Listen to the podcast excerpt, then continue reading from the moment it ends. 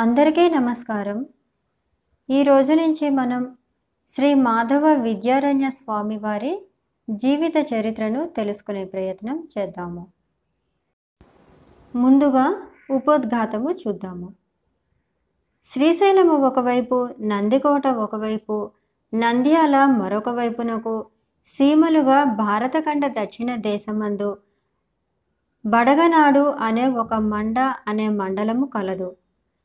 కన్నడ దేశమును ఆనుకుని ఉండుటచే కావచ్చును.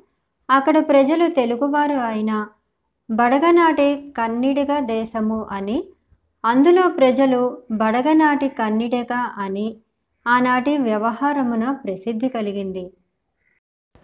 ఆ బడగనాటి యందు మంగకాపురము అను ఒక అగ్రహారమున వేదాది విద్యల యందు దిట్టలగు పెకురు బ్రాహ్మణులు ఉండేవారు.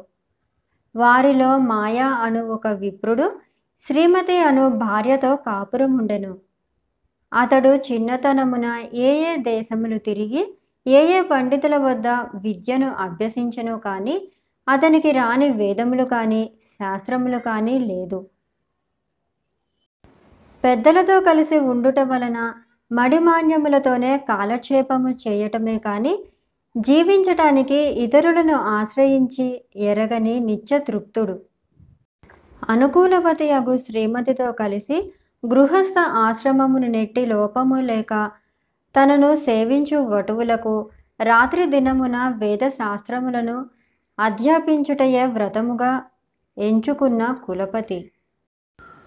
తుంగభద్ర నదీ తీరమున స్వయం వ్యక్తి అయి లింగరూపమున వెలసిన విరూపాక్ష స్వామి ఆయనకు ఇష్టదైవము.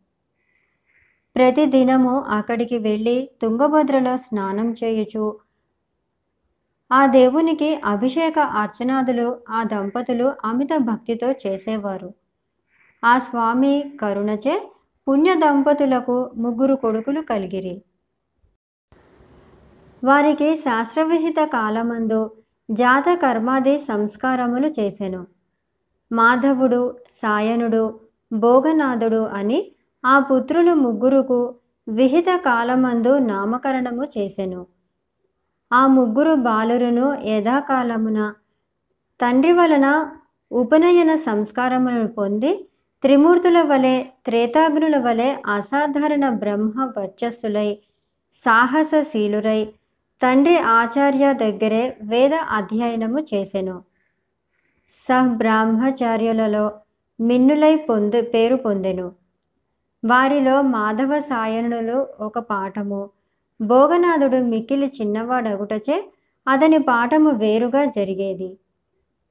తండ్రి అతని నవ వయస్సుల గల వటువులతో చేర్చి వేదశాస్త్రములను నేర్పుతూ ఉండెను.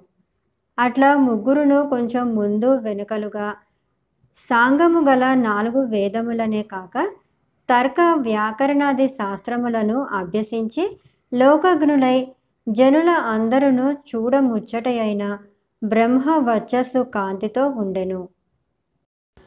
వేదస్వరూప దర్శనమునకు అర్థము వంటిదగు పూర్వ మీమాంస శాస్త్రము సహరస్యముగా మాధవ సాయనులు తండ్రి దగ్గరే నేర్చి ఉత్తర మీమాంస చదవాలని తల్లిదండ్రుల పాదపద్మాలకు నొక్కి కాంచీపురమున విద్యాతీర్థ బిరుదు పొంది ప్రసిద్ధికెక్కిన శంకరానందుల యతిచంద్రులను సేవించాలని అనుజ్ఞ పొందిరి.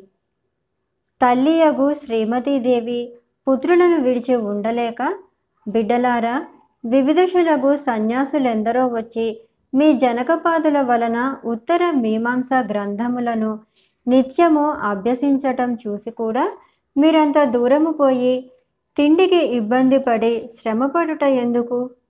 నా కనుల ఎదుటనే ఉండి మీ తండ్రి గారి వద్దన ఆ శాస్త్రములను అభ్యసించరాదా అనను.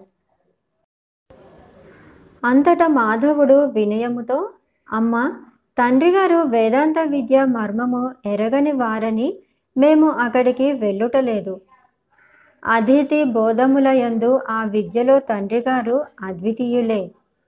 గృహస్థులగుటచే ఆచరణ ప్రచారములతో సంబంధము లేనివారు కదా.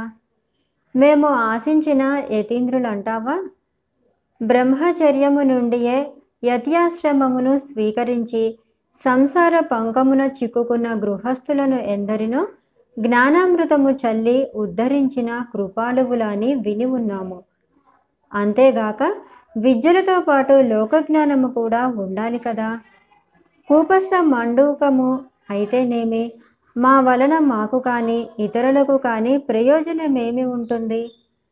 పరదేశ సంచారమునకు పరవాసమునను కలుగు శ్లేషములకు తండ్రి గారు అప్పుడప్పుడు చెప్పటం విని ఉన్నాము.